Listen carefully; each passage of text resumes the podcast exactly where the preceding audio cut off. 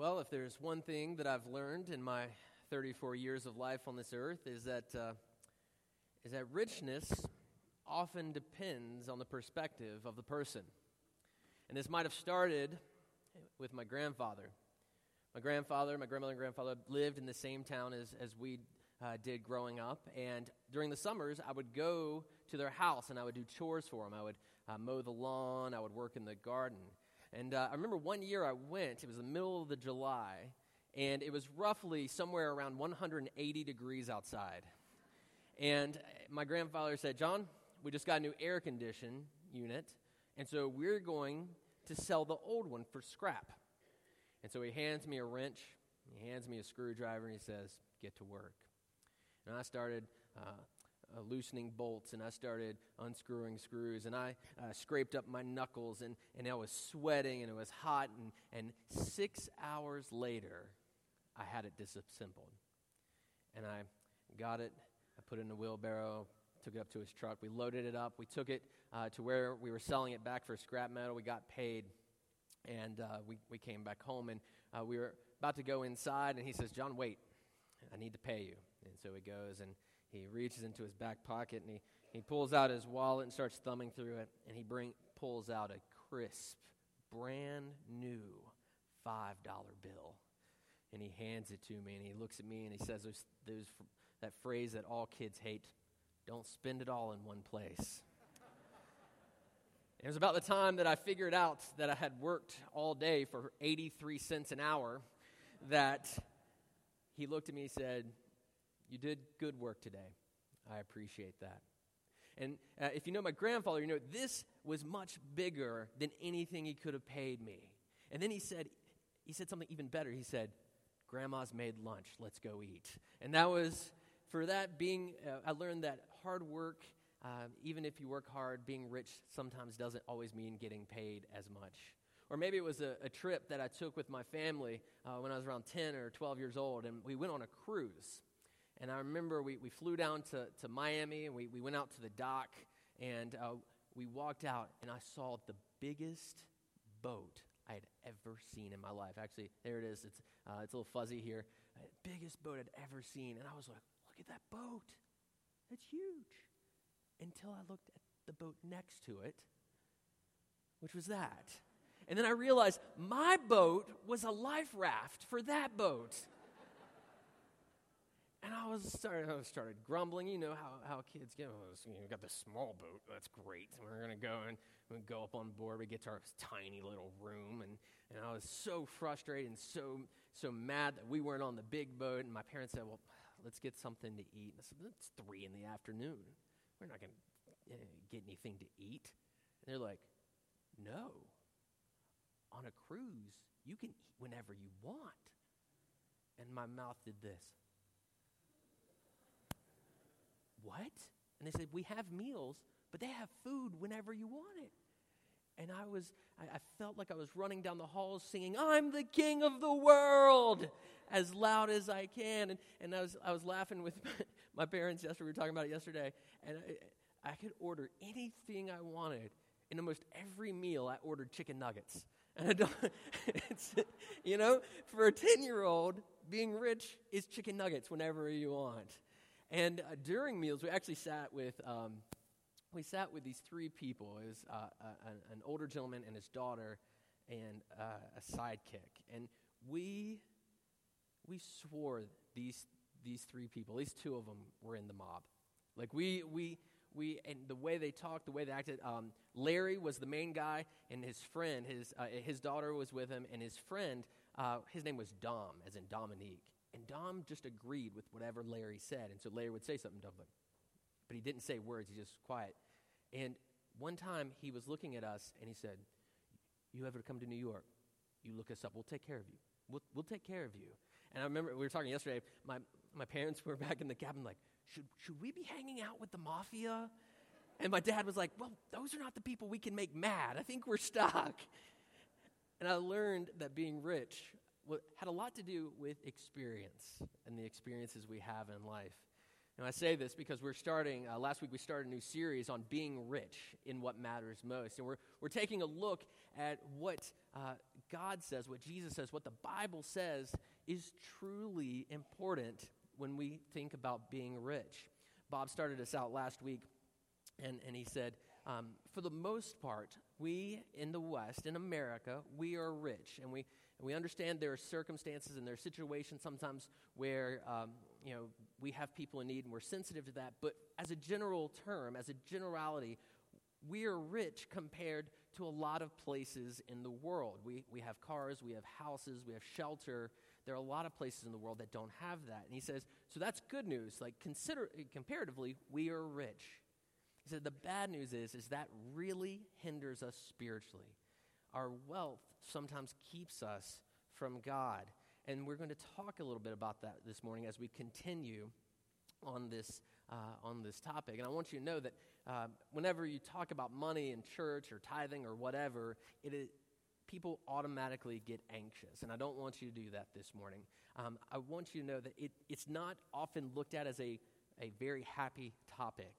Uh, I, I once asked my high schoolers and about it, and they said that's the one thing we don't want to hear about. We don't want to hear someone talking about money or anything like that. And so, if you're my high schooler, well, here we go. Uh, good luck. You look at the Bible, and you see, you, you start looking and you start compiling the stories. Money, possessions, wealth are really important topics to Jesus. When you start making a list of the stories about that, you see a ton of scripture talking about what uh, money and wealth can do to us. And we're going to dive into that passage that Abby read for us just a little bit ago. Um, the passage that she read is found in Matthew 6, chapter 6. And uh, if you read around in that section of the Bible, you know that this is the Sermon on the Mount. Uh, this is where Jesus, he, he goes and he wants to teach his disciples. And they go uh, to a place that's kind of open. And he's going to teach his disciples. And at this point, he has a, a, a following among the people. And a lot of people back then, they were in poverty, they were poor, and Jesus brought them hope. His teachings brought them hope. And so, whenever he would go to teach, they would come. And so, we have the disciples and we have the poorest. And it doesn't explicitly say this in Scripture, but a lot of people think by this point, he had attracted the attention of the religious leaders, the Sadducees, the Pharisees, the more well to do of the Jewish people.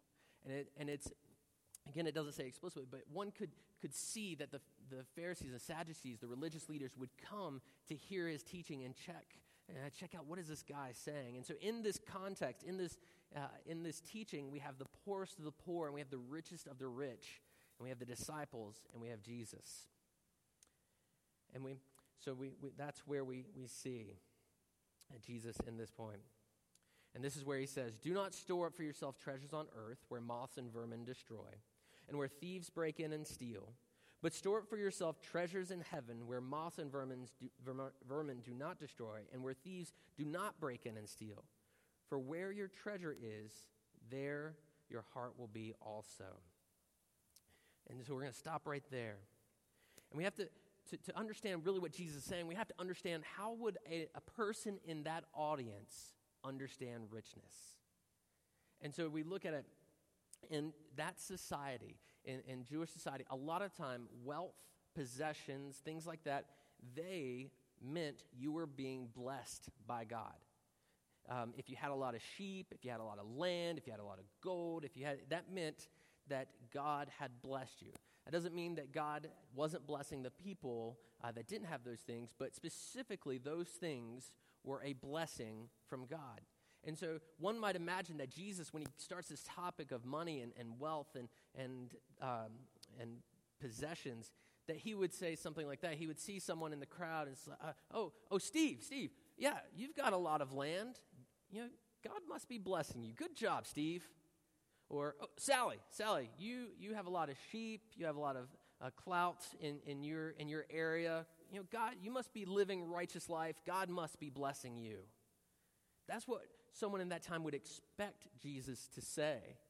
And we dig into what Jesus says Don't store up treasure on earth, store up treasure in heaven. Wait, wait, what? What? Jesus takes the world's standard and he flips it on its head. And it's not that Jesus is against having a lot, it's just that Jesus understands what wealth and possessions can do to people. He understands that in the end, wealth is uncertain. I mean, look at the rest of the verse.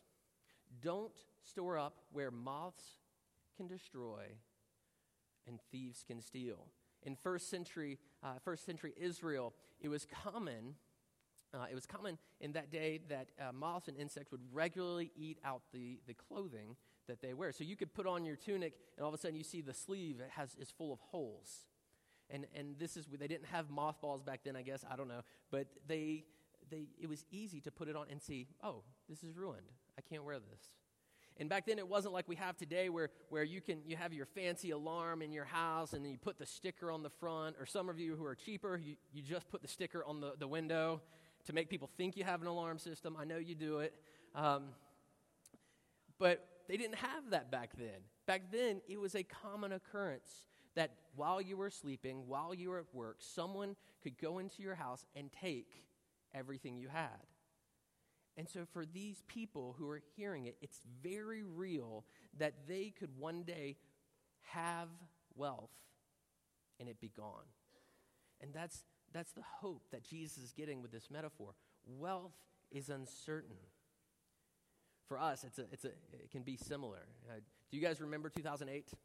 Remember the, the financial crisis, the lovely financial crisis that we had uh, just uh, eight, almost eight years ago, seven and a half years ago. And there are people who lost everything in a day. There are people who lost half their retirement fund in a day. And if any of you wonder why I still live in the West End, that is a reason. It's not because I'm snooty and I, I like living up there near Short Pump. It's because we bought our house in 2006, and two years later, it was not worth what we paid for it. And it's still not worth, worth what we paid for it, but I need to pray about that. That's another thing for another time. But there are a lot of people back then who had it all and were devastated. And you might be thinking, John, why do we, why do, we do this? Why do we put our, our hope and, and, our, and everything we have into wealth and possessions? Why do we do that? And I think it's because money and possessions and wealth, it promises us things that aren't really true. It makes promises. You see, the title of the sermon is Deceitfulness of Riches. A lot of time, riches will promise things that aren't true. And number one, the first thing that it promises is happiness. If I just had enough, I'd be happy. Last week, I was talking to the, the college students, and I, I said, okay, here's the deal. What salary would be enough? And they just kind of looked at me. And, and part of it is because for a college student, like $40 is enough. You know, that's that for them, it, having $40 would be, man, I can go out to eat now. But for most of it, it was because it all depends on where they came from. They couldn't say because, you know, well, it depends on my past, I don't know how I was up, raised, how, how these things. Depending on where we are, is um, depending on where we are or what we have, that's what would make us rich. In fact, Bob shared with us last week. He said uh, that they took a, a, group took a poll and they asked, "How much uh, would you need in order to be happy?" And ultimately, every single socioeconomic group, their answer was the next step. If you had 20,000, man, if I just had 40. If you had 40,000, if I could just crack 60. If you had 60,000, man, if I could just get to 80. What we see here, what we see here is that this idea that money can buy us happiness just starts a cycle. It starts to eat away at us. We're never actually content. We believe that money can buy us happiness, but then when we get to where we should be happy, we're not happy. We need more. If only I could get to this next step. It's a cycle that never ends and makes us a slave to that cycle. Money can't buy us happiness. But riches will tell you money can buy us security. And that's the second point. Money can buy us security. With that money, I'd be secure. I'd have a security. I wouldn't have to worry anymore. I'd, I wouldn't have to be anxious. And the hard part about this truth is that there is some truth in it. If you don't know where your next meal is coming from, yes, money would help you feel more secure. And, and again, we're not, uh, we're, we're sensitive to that. But I think for a lot of us, what happens is, is, is we kind of buy it. If I just had this much money, my basic needs would be met and I'd be secure. And then our basic needs kind of, that list kind of gets bigger. And then our basic needs gets bigger and it's bigger and it's bigger. There was always uh, something that would make us more secure. Uh, this happened to me also. Uh, actually happened to me and Molly. We got married uh, in 2004, and we lived in an apartment for two years before we bought our house. And every month, we had to, we had to pay money for this thing called rent. I don't know if you've heard about it, but apparently that's what grown ups do. We learned very quickly. And so the first of the month, we'd, we'd, we'd hand in our check and we'd, we'd, we'd, we'd kind of you know, extend it, here's our rent. And then they would grab it, and then we would kind of do the tug of war thing, like, and then we'd let go. And we'd come back and be like, we have no money left. We're, we're on a strict budget. We're eating bread and water, and not even the fancy water. We're going straight cheap water, and, and that's all that we can do. We can't eat out, we can't do anything. You know, she was a full time teacher, I was full time uh, uh, on staff at a church. And, and we just thought after we paid rent that we had nothing. And then, fast forward six years later, we have a mortgage and two kids. And we look back and we're like, man, we had so much money. What did we do with all that money?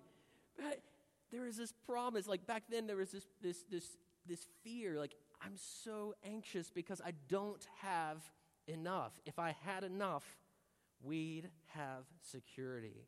We fell victim to the cycle, the slavery that riches promise us. And the two reasons these two reasons are some part of the reasons why Jesus goes on in verse 24. Uh, you heard Abby read it says, No one can serve two masters. Either you will hate the one and love the other, or you'll be devoted to one and despise the other. You cannot serve both God and money.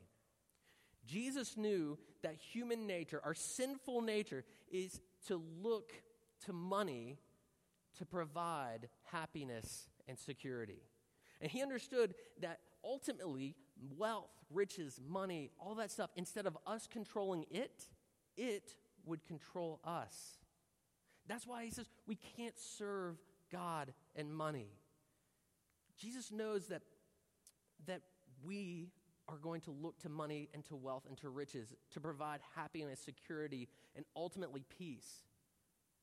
And that we won't look to Him to provide those things. And that's the truth, isn't it? That only God can truly give us happiness.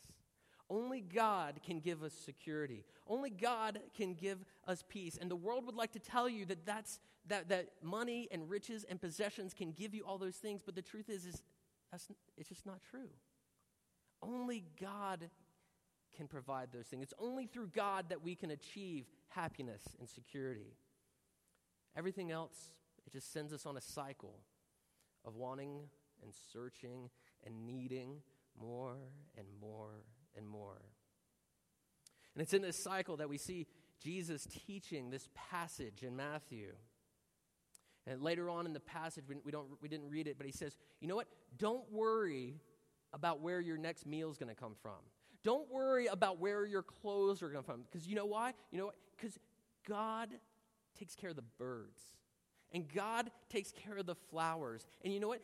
Compared to humans, compared to you, flowers and birds are nothing. God cares for you that much. If He takes care of them, you better believe He's going to take care of you. I mean, think back. Think back a couple of weeks. Amanda preached on. Uh, she talked about the uh, Israelites in the desert and how God provided manna, and really God gave them instructions. He said, "Okay, here's the deal. When you wake up in the morning, you go outside, there's going to be food on the ground. Get enough for your family, and you're fed. I'm, t- I'm here for you. He said, But trust me, I'm here for tomorrow.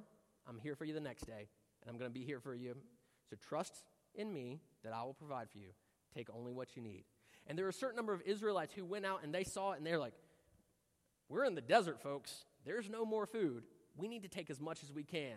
And so they gather and they hoard all of this, uh, all this manna. And they get back to their tents and they realize that um, maggots and uh, worms had overrun, the, the manna had rotted. God wanted the Israelites to trust Him for their needs. He wants us to do the same. We, he, God wants us to trust Him. So, so, John, what does this mean for me? I mean, I've, I've, my financial planner has told me I need to save up. I need to have this much in savings. I need to, you know, I've been told all my life I need to work hard, get a good job, and, and, and, and make a living. Uh, it's, it's kind of funny because my financial planner actually called me uh, this past week while I'm preparing this message and left a message for me. And so it really kind of hit home with me is that, yeah, that's what the world has told us to do. And I'm not saying any of that is wrong. But when I read the Bible, when, when I dive into scriptures, when I, when I look at the stories that Jesus tells in this book, what I, what I found is that being rich is not about what you have, it's about what you do with what you have. I'm going to say that again, and I always tell my students if I say it twice, it means you probably should have written it down. So if you got a pen, write it down. Being rich is not about what you have, it's about what you do with what you have. And you might be thinking, well, John, where did you get that? That's a bold statement. Well, right here in Paul's uh, first letter to Timothy. Uh, it's in chapter 6, verses 17 and 18. And um, he says, Command those who are rich in this present world not to be arrogant nor to put their hope in wealth, which is so uncertain. You see, Paul is uh, mimicking Jesus. He's, he's teaching what Jesus taught uh, to Timothy. But to put their hope in God, who richly provides us with everything for our enjoyment. Command them to do good, to be rich in good deeds, and to be generous and willing to share. Now, we need to, need to look at this, this, uh, this uh, passage, this verse, because um, I'm going to get, I, I, didn't do this in the early service. I'll do it with you guys. You seem uh, like smart people. You can take it. Um, this sentence, this verse, is an imperative statement. An imperative statement, it is uh, something that is firmly teaching. You're, you're making a, a statement, you're getting it out there, you're teaching. In fact, in other scriptures, it says teach um, those. This means that Paul is very serious in this charge. He didn't say, you know, toss it out to the people, see what they think. So make a suggestion. He said, you know, maybe bring it to a business meeting, we'll vote on it. No, Paul says, command those who are rich in the present world not to be arrogant and not to put their hope in wealth, which is uncertain. And, and Paul's, uh, Timothy's church, the, the, the church that he's serving at, is a wealthy church. It was in a port city, and that's where, in those times, that's where the wealth was uh, kind of conglomerated. But he echoes Jesus' teaching put their hope in God, look to God for these things. And whatever you have, whatever you have, whether it's $5 or $5 million, whatever you have, tell them to, to do good, to be rich in good deeds, and be generous and willing to share. When we trust God, being rich is not about what you have, it's about what you do with what you have. Being generous, being giving, doing good. So, so, so how, do we, how do we get to that point? Number one, be grateful. Take some time today and think about how God has provided for you. And remember, remember that everything you have from 5 or 5 million Everything you have is a gift from God. And I had a college student share this uh, last week in Sunday school, and, and she said, You know, yesterday I poured my mom water out of our Brita. Our Brita is a, a filtered uh, pitcher uh, where you get filtered water. And she said, just don't ever stop to think that in other places they have to walk miles, carry water on their head. That's not even remotely close to the cleanness of our water. And that just got me because we have one in our, our refrigerator as well. That's something, that is a gift, that is a richness that we have, and we often overlook. Today, when you're at lunch, maybe this afternoon, take a minute and think about how has God provided for you, and just be grateful. Say thank you. Um, offer up thanks to God. So, number one, be grateful. Number two, look for opportunities. Look for how you can be generous to the world around you.